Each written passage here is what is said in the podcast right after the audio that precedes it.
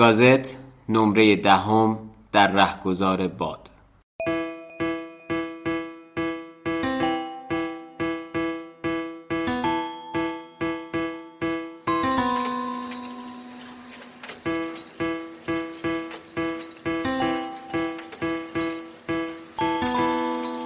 انشاءالله او را هم خدا و هم برای خدا که خود هم باشن به شما خواهم داد.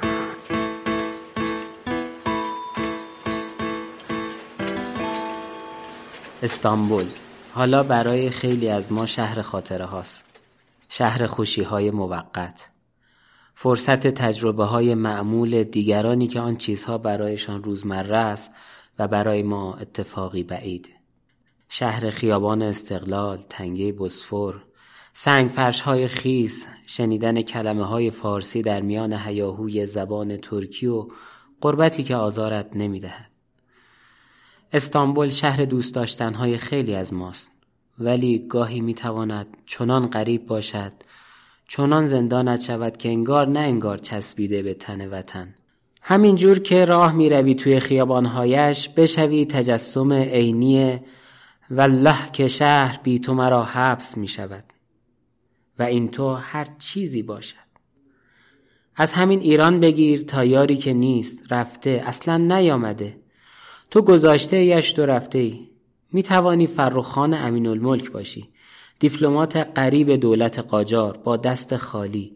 بازیچه دست ایلچه نامرد بریتانیا که باید راه بیفتی از در خانه وزیر خارجه عثمانی به در خانه صدر اعظم دربار خلیفه ترک که بیایند و واسطه شوند میان تو و سفیر که فقط بیاید و حرف بزند تا تو بگویی هرات را می دهیم فقط دست از جنوب بکش. کشتی هایت را از خلیج فارسمان ببر و دست از سرزمینمان بکش. می توانی زار و نزار با تب نوبه بشینی جلوی صدر اعظم و بگویی چنان که اول عرض کردم این بنده شخصا بر این مایل نیستم که محاربه ظهور کند و راضی بر این نمی‌شوم که من سبب ظهور محاربه هم بشوم. و احتمالا توی دلت بد و بیراه بگویی به این بخت و اقبالت به این مأموریت لعنتی و هی فاصله بیاندازی میان غرور زخم خوردهت و مسئولیتی که روی شانت افتاده. هی صدای خسته و ناچار اعلی حضرت همایونی تو گوشت بپیچد که البته البته امر به زودی بگذران هر طور صلاح بدانی نگذار کار به محاربه سخت بکشد. و الا چاره نیست قبول کن. و با این حال به یاد دولت مردان عثمانی بیاوری که درد ایران فقط درد ایران نیست. اگر امروز ایران تکه پاره شود فردا نوبت شماست. انظار بدهی به ترسانی و آخر سر دست خالی این شهر را ترک کنی. این بار می‌خوام قصه فرخان امین رو براتون بگم. نماینده ایران در مذاکره بر سر جنگ هرات. به گازت خوش اومدید.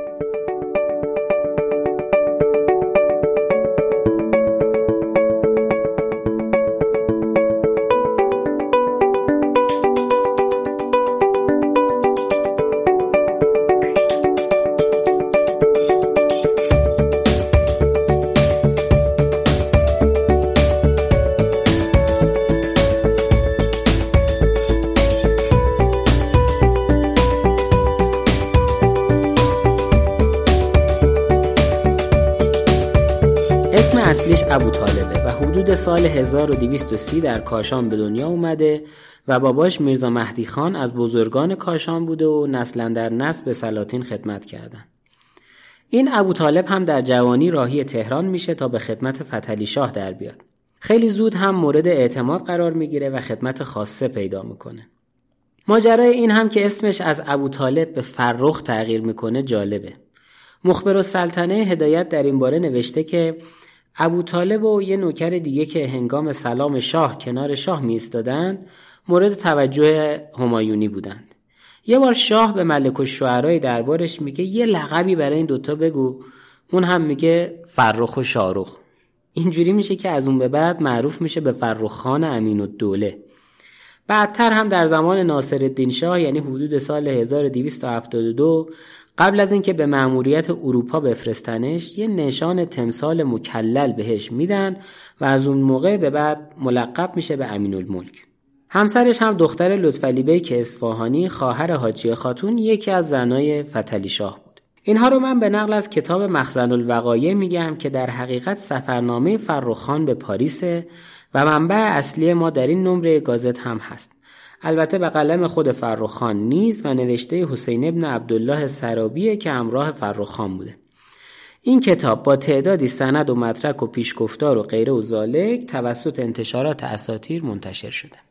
این که چی میشه که ابو طالب که نوکر خاصه شاهی در مراسمات سلام عام بوده می‌رسه به اینجا که یکی از مهمترین معمولیت های دیپلماتیک تاریخ قاجار بهش سپرده میشه داستان مفصلیه که من سعی می‌کنم خیلی خلاصه و تیتروار براتون بگم. 1252 معمور دفع فساد در تبرستان و حاکم اونجا. معمور تحقیق درباره شورش اصفهان. معمور جمع مالیات گیلان. 1260 صندوقداری مخصوص محمد شاه و حاکم کاشان. 1267 با فرمان امیر کبیر معمور وصول کل مالیات ایران. 1272 معمور از طرف ناصرالدین شاه برای ساخت گنبد امامزاده حمزه و پیشنهاد فرستادن 42 نفر جوان ایرانی برای تحصیل در اروپا رو میده. 1276 هم عضو شورای دولتی و وزیر داخله. حتی یه دوره تا نزدیکی های صدارت هم پیش میره و البته در رقابت با سپه سالار شکست می‌خوره و بهش تکلیف میشه که یا پیشکار ولیعهد در آذربایجان بشه یا ولایت خراسان یا فارس رو قبول کنه که اون هم در جواب اجازه می‌گیره که به کاشون برگرده. چند وقت بعدش که شاهزاده مسعود میرزا در راه پایتخت گزارش به کاشان میفته احوال اون رو به عرض شاه میرسونه و اون دوباره به دربار برمیگرده و در سال 1283 یه جورایی میشه ابوالمشاغل دربار. یعنی علاوه بر اداره امور کاشان و اصفهان و نتنز و اداره گمرکخانه وزیر دربار هم میشه. دست آخر هم در سفر 1288 هجری قمری در اثر سکته قلبی در تهران فوت می‌کنه و در صحن کهنه حرم حضرت معصومه دفنش می‌کنن من خیلی سعی کردم زندگیش رو خلاصه براتون بگم. اما از همین خلاصه ای که گفتم میشه فهمید که فرخان اونقدری مورد اعتماد شاهان قاجار بوده که حکم آچار فرانسه رو داشته. و هر جا نیاز داشتن که کسی مورد وسوق به امور برسه اولین نفری که بهش مسئولیت می‌دادند همین فرخان بوده. فرخان مورد وسوق سه تا شاه بوده فتلی شاه، محمد شاه، ناصرالدین شاه. همینطور سه تا صدر اعظم میرزا آقاسی، امیر کبیر و میرزا آخان حتی تو اون دوره‌ای که به خاطر رقابت سر صدارت با. با سپه مورد قهر و قذبه هم شاه حواسش بهش هست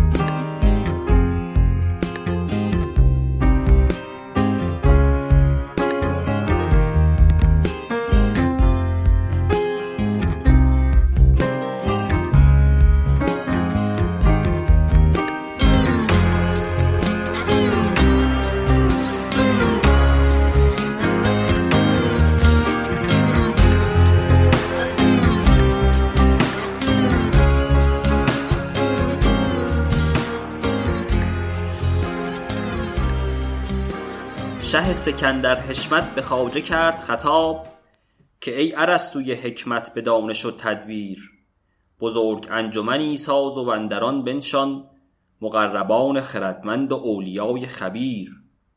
پی سفارت پاریس اختیار نمای یگانه مردی هوشیار و کاردان و بصیر.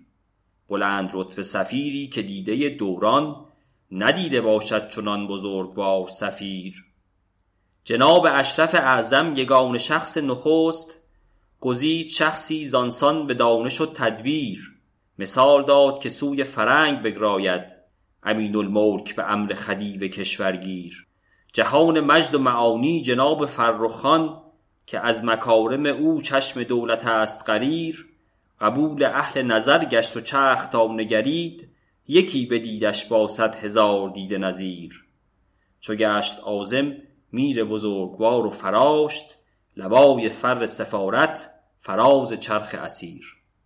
این شعری که شنیدید البته اگه بشه اسمش رو شعر گذاشت سروده تاج الشعرا میرزا نصرالله اصفهانیه به مناسبت عزیمت فرخان به اسلامبول و پاریس برای مذاکره با انگلیسی ها بلکه بتونه اونا رو از خر شیطون پیاده کنه. تا الان یعنی در این سه نمره آخر یک نمای کلی از آنچه که سر ماجرای حرات اتفاق افتاده دستتون اومده. ماجرای اینکه اهمیت هرات برای ایران به صورت کلی و برای شاهان قاجار به صورت اخص چی بوده و اینکه سلطان مراد میرزا چجوری رفت و هرات رو تصرف کرد و حتی اجازه می‌خواست که به سمت هندوستان لشکرکشی کنه. اما با دستور صدر اعظم روبرو شد که باید هرات رو تخلیه کنید حالا سوال اصلی اینه که چرا ایران مجبور شد به این مسئله تن بده؟ فرخان امین الملک وقتی با مأموریت دیپلماتیک از تهران را میفته در اسلامبول و پاریس متوقف میشه که مذاکره کنه. این مذاکرات خیلی مهم و حساسه اما قبل از اینکه به این مذاکرات بپردازم باید چند تا یادآوری مهم از نمره قبل رو دوباره مرور کنیم. اولین نکته اینه که در نمره های 7 و 8 که الهه ماجرا رو به نقل از روزنامه براتون تعریف کرد متوجه شدیم که انگلیسی ها بوشهر رو گرفتن و کشتی هاشون اونجاست و اعلام کردن که می‌خواهند پیشروی بکنن. در نمره قبلی هم دیدیم که قشون ایران به فرماندهی حسام السلطنه در حرات یعنی فرسنگ ها دورتر از ارتش بریتانیا قرار داره. این یادآوری ها رو داشته باشین پس ذهنتون که برای شنیدن ماجرای مذاکرات فرخان به شدت بهش نیاز پیدا می‌کنید فرخان خودش رو زمینی و دریایی به اسلامبول میرسونه. اول وزیر خارجه رو می‌بینه که ذکر این دیدار در سفرنامه اومده. و بعد از اینکه چند روزی معطلش می‌کنن بالاخره اذن میدن که به دیدار سلطان عبدالمجید بره.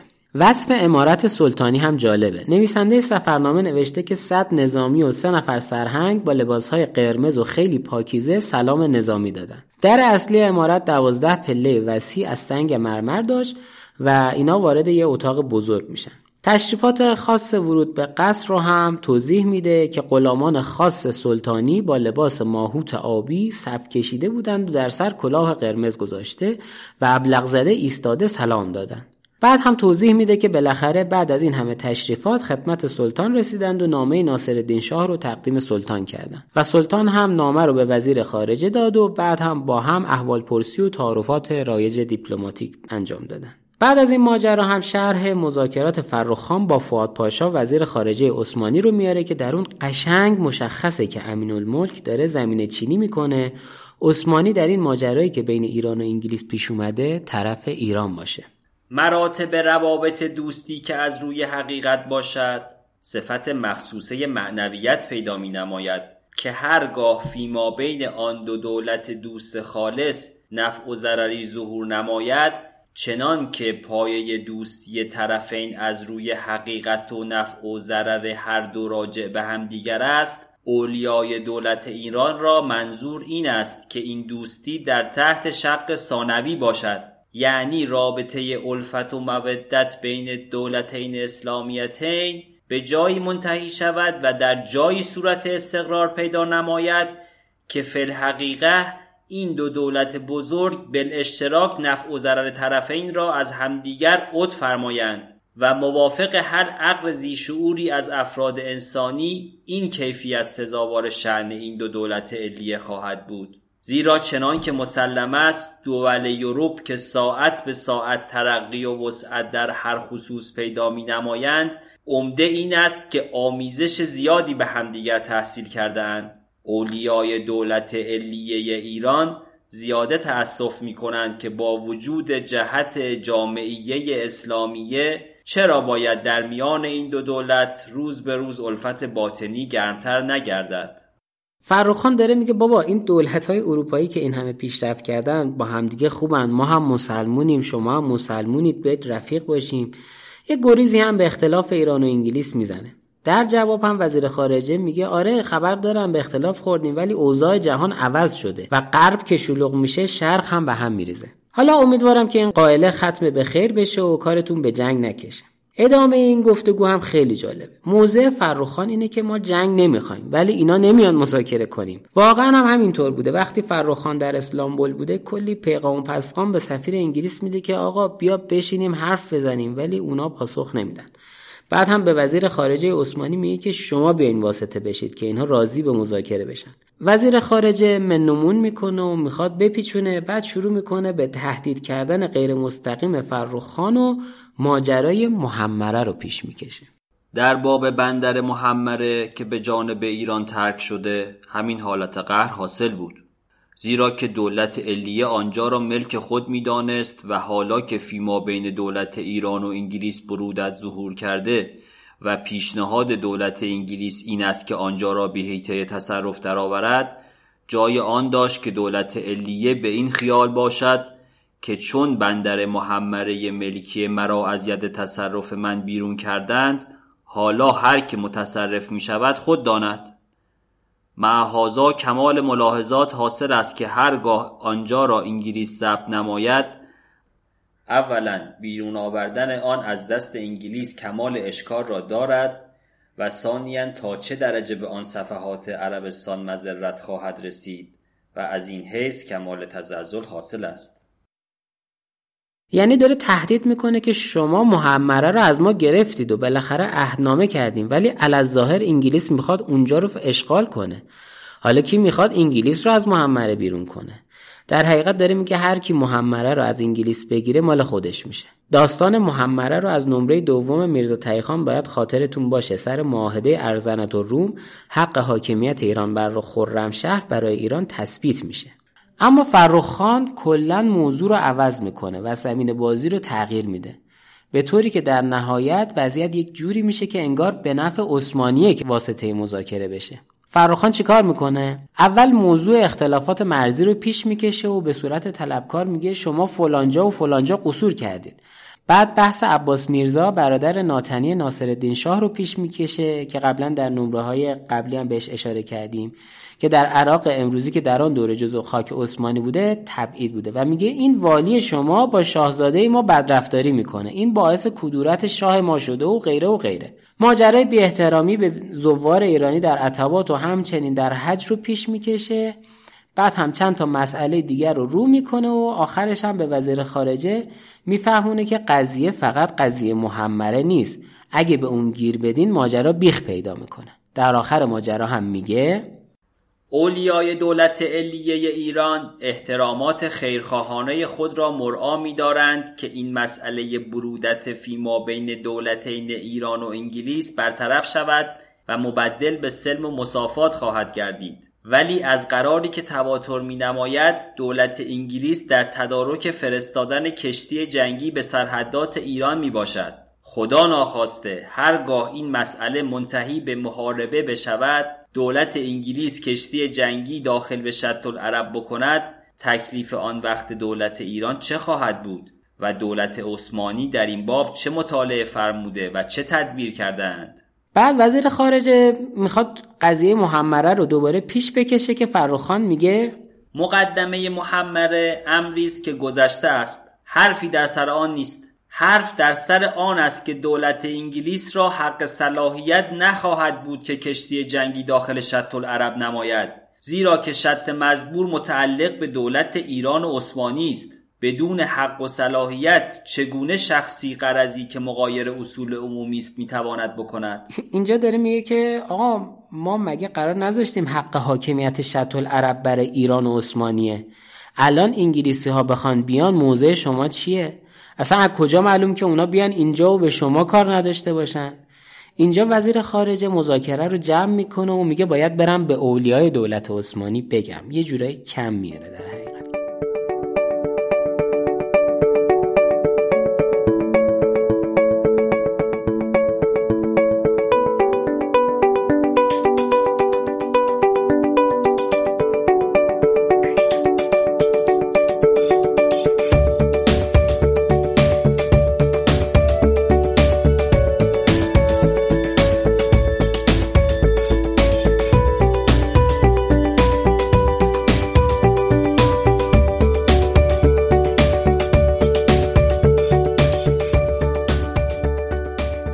ملاقات با وزیر خارجه. یه ملاقاتی بین امین الملک و صدر اعظم عثمانی برقرار میشه که آن مکالمه هم خیلی جالبه.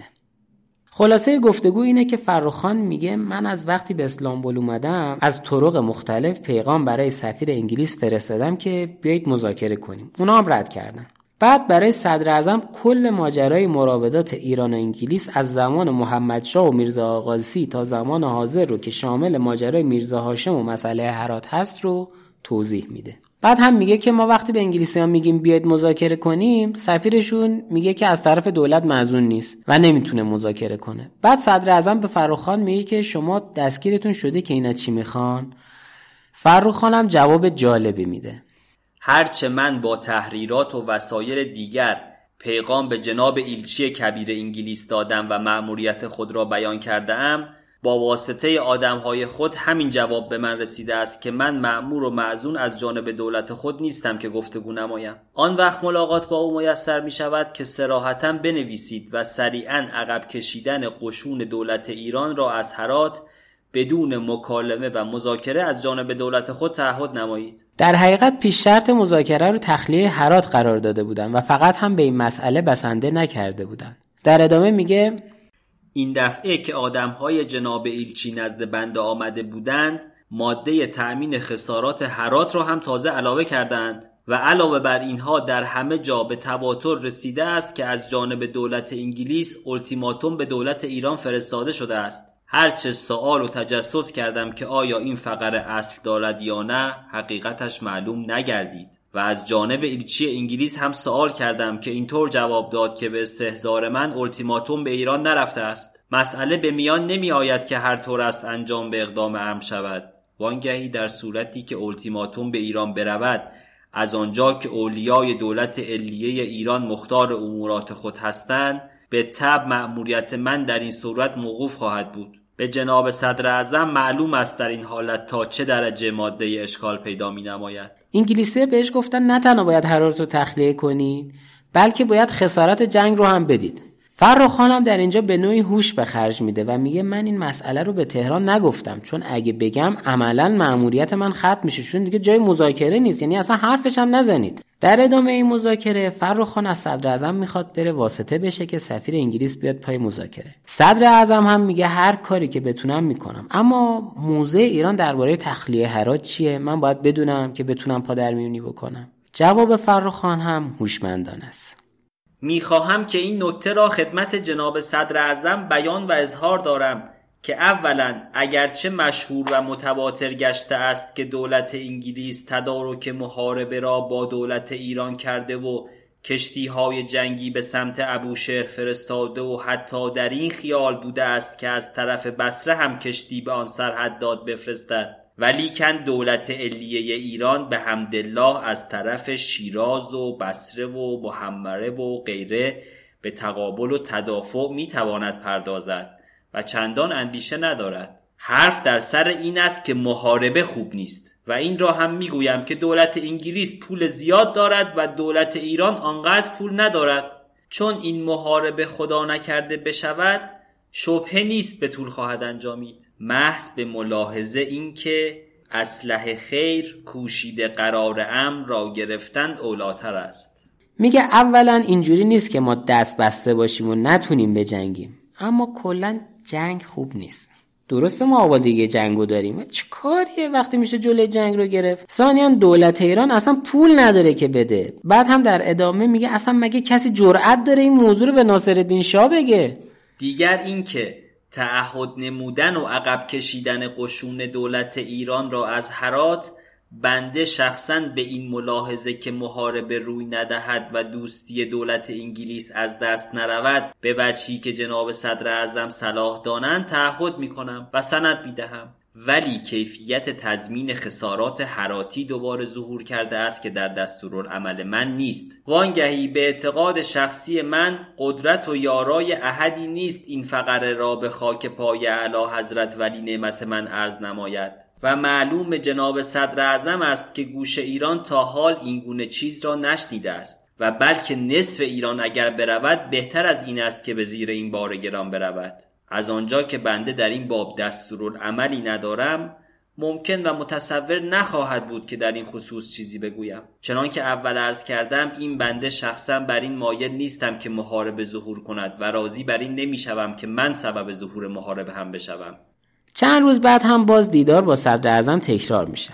در حقیقت ایران و انگلیس در اینجا دارن با واسطه عثمانی مذاکره می‌کنن. در این مذاکره دوم هم نکات خیلی مهمی مطرح میشه. هوش و ذکاوت فرخان هم مشهوده. انگلیسی ها هم هر دفعه یه شرطی روی شروط قبلی اضافه می‌کنن. مثلا این دفعه میگه نه تنها باید هرات رو تخلیه کنید همینطور خسارت بدید. بلکه اصلا باید یه توافقنامه جدید تجارتی با انگلیس ببندید.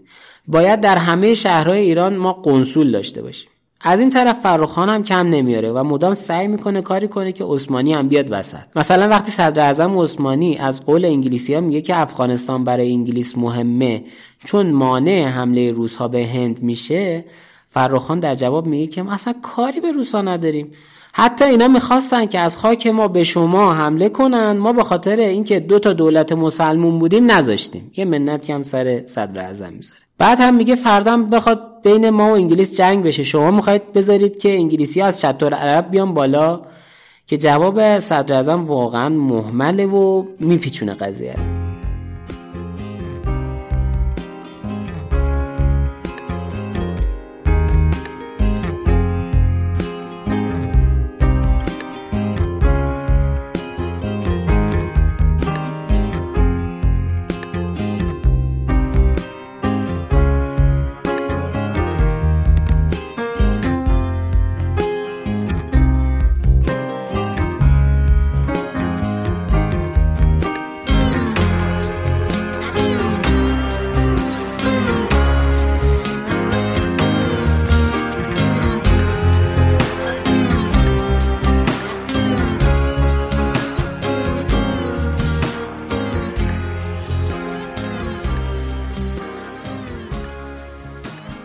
در ادامه هم می‌بینیم که مدام نام نگاری های بین فرخان و سفیر انگلیس از یه طرف و فرخان با میرزا خان نوری از طرف دیگه میشه.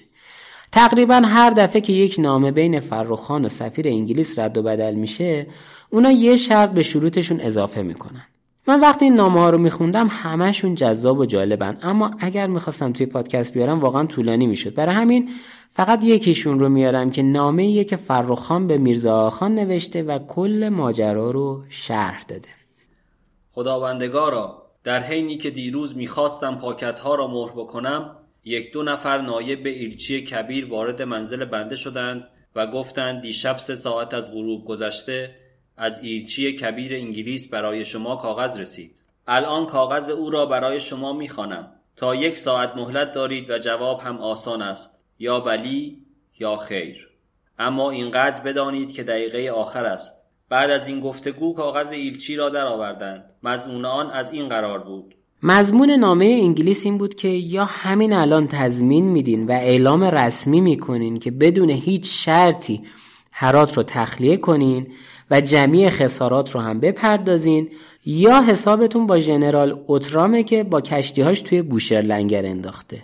بعد هم در ادامه نامه فرخان می نویسه این کاغذ را خواندند و به طورهای سریح جواب قطعی خواستند. بنده به هزار نوع طرح و قهر و ملایمت از ایشان تا غروب مهلت خواستم. ولی پیش از آن که بروند یک کاغذ علاهده که ایرچی انگلیس محرمانه به ایشان نوشته بود و راجع به بنده می‌شد از برای من ترجمه زبانی نمودند. از مضمون کاغذ مزبور آنچه به خاطر من مانده از این قرار است. دستورالعمل من حکمی است. دیگر فرصتی باقی نمانده است. من تا به حال به جهت تسهیل امر آنچه در قوه داشتم احتمام نمودم. اما مخشوشکاری های صدر اعظم نگذاشت که کار بگذرد و به واسطه آن قسم حرکات خود دولت را در خطر و پادشاه خود را بیدوست گذاشت. آنچه که می‌گوییم فوری و قطعی است و در این دقیقه آخری امین الملک اگر به دولت خود صادق است وقت آن است که پادشاه و دولت خود را و دولت و رئیس خود صدر اعظم را از این ورته نجات دهد.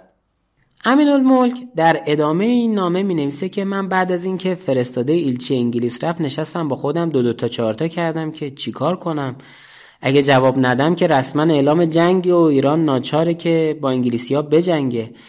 اما اگه قبول کنم شرطشون رو شاه خودش مخیره که یا بپذیره شرط رو یا بجنگه. در حقیقت میگه من پذیرفتم اما تصمیم نهایی با خود شاهه. اگه خواست جنگ را بندازه مختاره. بعد هم میگه در آخر مجبور شدم چنین جوابی به ایلچی بدم. من سریح به جناب شما اعلام می‌کنم.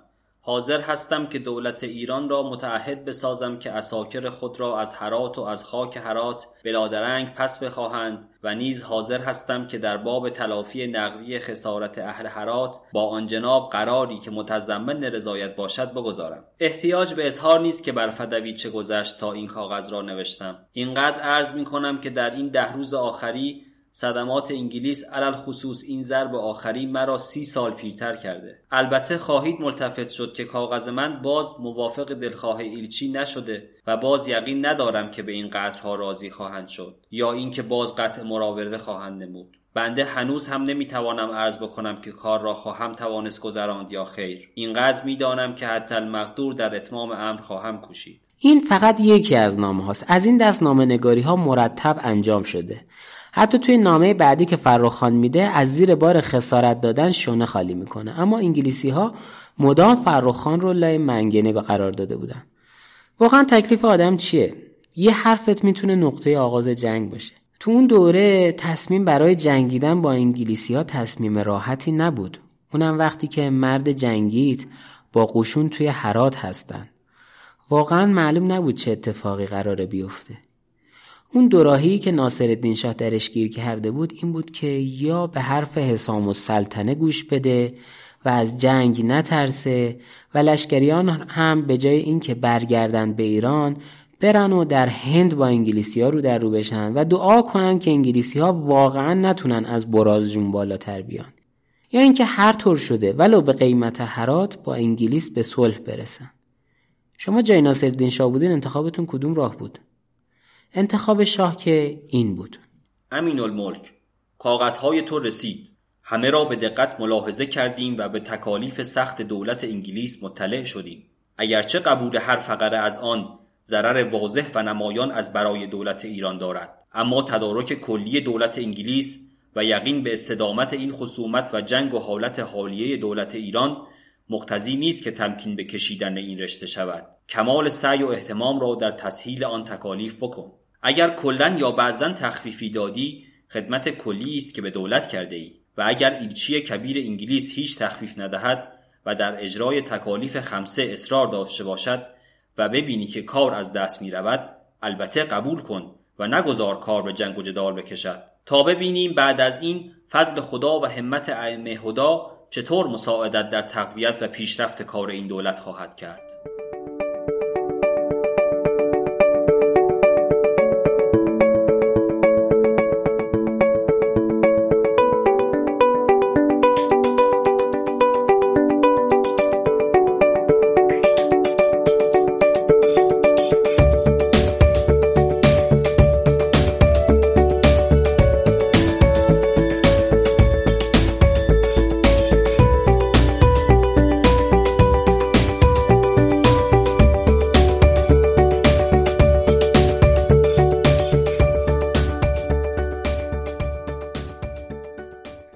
فرخان در اسلامبول میمون احتمالا هر روز یه شرط جدید روی شروط انگلیسی ها میومد برای همین اصلا صلاح نبود که فرخان بمونه. فرانسوی ها کشتی خودشون رو برای بردن فرخان به پاریس میفرستند و اون هم با سلام و صلوات اسلامبول رو ترک می‌کنه. ادامه سفرنامه ماجراهایی است که فرخان در ناپل و مارسی داره و تعجب ایرانی ها از پیشرفت های فرانسوی ها به خصوص وقتی کاروان ایرانی ها با پدیده به نام راهن و قطار مواجه میشن و بخشی از سفر به وسیله قطار انجام میشه. ایرانی ها رسما از سرعت حرکت قطار در عجبن. همینطور وقتی به پاریس می‌رسند و روشنایی شهر رو در شب مشاهده می‌کنند حیرت می‌کنند. توصیفاتی که از شانزلیزه و امارت لوور اومده نشان از ذوق و حیرت ایرانی هاست. بعد هم به حضور امپراتور و امپراتوریس فرانسه می‌رسند که با ندیمه ها و نوکرهاشون منتظر حضور کاروان نماینده پادشاه ایران بودند. فرخان هم نامه تهنیت و سلام ناصرالدین شاه رو تقدیم امپراتور می‌کنه. در ایامی که فرخان در پاریسه میزبان برای تکریم میزبان از هیچ کاری کوتاهی نمی‌کنه. از تشریفات خاصه و دید و بازدید گرفته تا مجلس باله و رقص ظاهر خود نویسنده چیزی که براش خیلی به چشم اومده حضور زنها و مردا کنار همه. یه جایی از یک کارنوال که برای یک جشن خاص برپا شده بوده می نویسه که بعضی مردان لباس زنان و بعضی زنان لباس مردان می پوشند و در میان آن لباس تبدیل در هر جا هر گونه صحبت ممکن و هر گونه شوخی و ظرافت و گستاخی معفو است و هر گونه شوخی را با زنها می‌توان کرد و هر زن را بدون سابقه و آشنایی بنای تعریف صورت گذاشته می‌توان بوسید و در بوسه آزادی تام حاصل است. از هر جا و از هر کس باشد از هیچ کس تعرضی نخواهد بود. اگر بر فرض زنی به مقام تعرض براید همه مردم او را سرزنش می کنند که این مجالس برای عیش مهیا و آزادی تام در میان ملت برای صحبت حاصل است. اگر شما را تنفری از این حرکت ها بود نمی بایست داخل این مجلس بشوید. بعد از چند روز اقامت در پاریس و انجام تشریفات دیپلماتیک و ایضا تفرج و گشت و گذار بالاخره موقع انجام مذاکرات صلح میشه. دولت انگلیس به سفیر خودش کاولی در پاریس اجازه مذاکره با فرخ‌خان رو داده بود. البته از اونچه که در این سفرنامه اومده به نظر میاد موضوع زیادی برای مذاکره وجود نداره. در حقیقت فرخ‌خان اصل هنرش رو در اسلامبول انجام داده بود و وقتی به پاریس می‌رسند موضع دو طرف مشخصه. همه چیزهایی که می‌خواهند هم مشخصه. امپراتور فرانسه هم واسطه شده بود و خیلی حرفی برای گفتن نمونده بود. بنابراین تقریبا مفاد عهدنامه پاریس مشخص بود.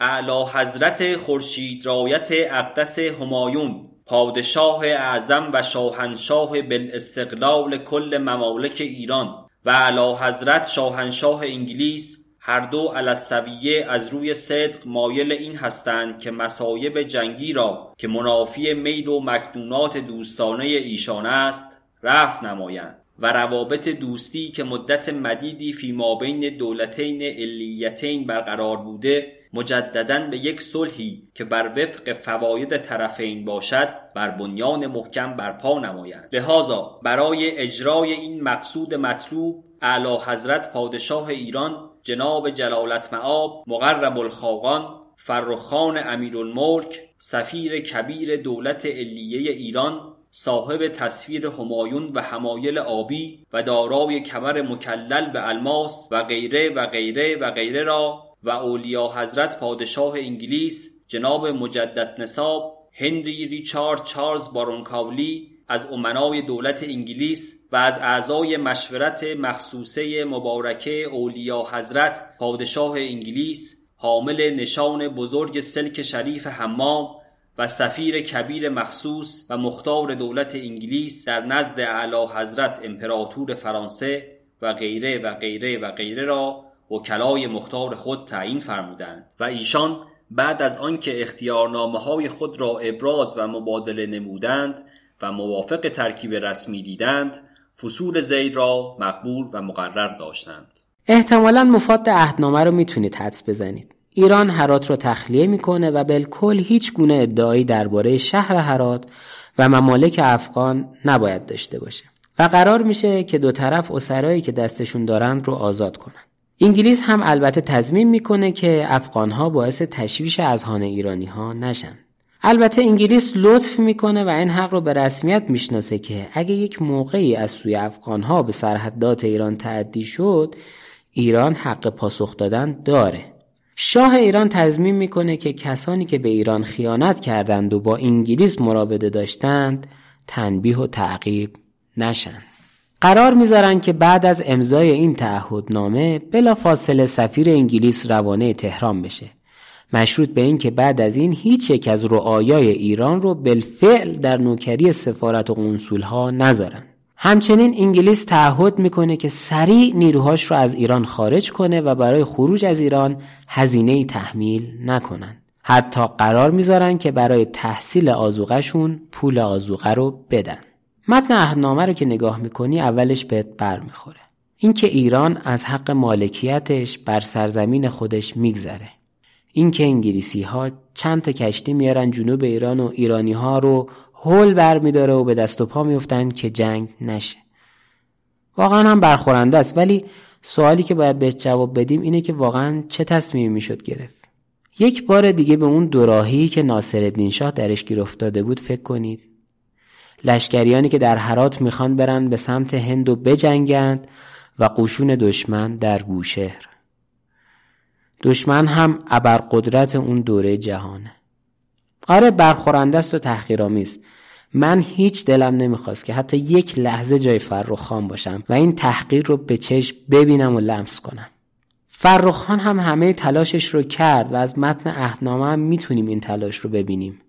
همین که ایران پول اضافی به انگلیسی ها نمیده و انگلیسی ها مجبورن آزوقه مورد نیازشون رو بخرند همه زوریه که فرخان می‌تونسته بزنه. به هر حال حالا حالا ها مونده که این ملت ملت بشه و این دولت دولت.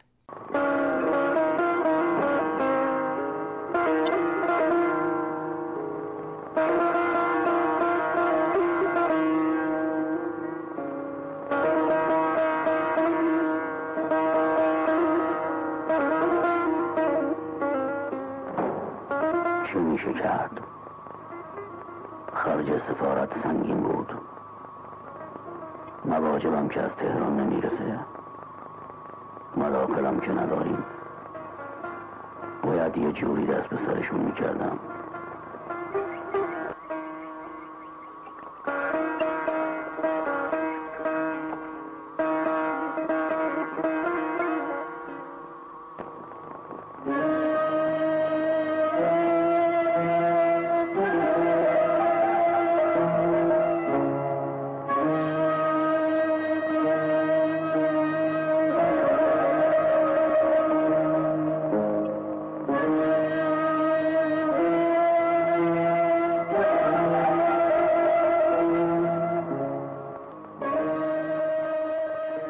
چیزی که شنیدید نمره دهم پادکست گازت بود. گازت رو ما یعنی صادق روحانی و الهه خسرویگانه منتشر می‌کنیم و مروریه بر مطبوعات ایران در دوره قاجار مشروطه و اگر عمری باقی موند پهلوی اول.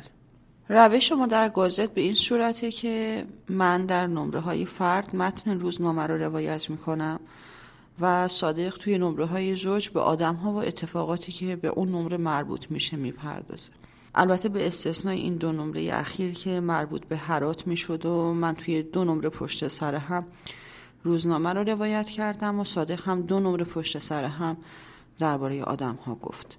از اون جایی که نظر شما برای ما خیلی مهمه در این دو سه نمره آخر فهمیدیم که خوندن متنای اصلی توسط خودمون خیلی ایده خوبی نبود. بنابراین تشکر می‌کنیم از علی امینی عزیز که زحمت متنای اصلی این نمره رو کشید و همینطور سحر سخایی که آهنگ تیتراژ رو برامون ساخت.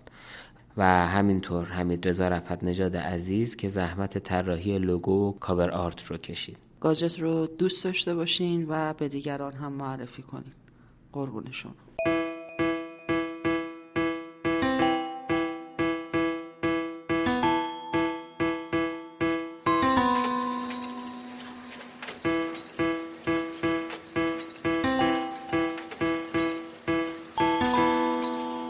انشالله عوض او را هم خدا و هم برای خدا که خود هم باشن به شما خواهم داد.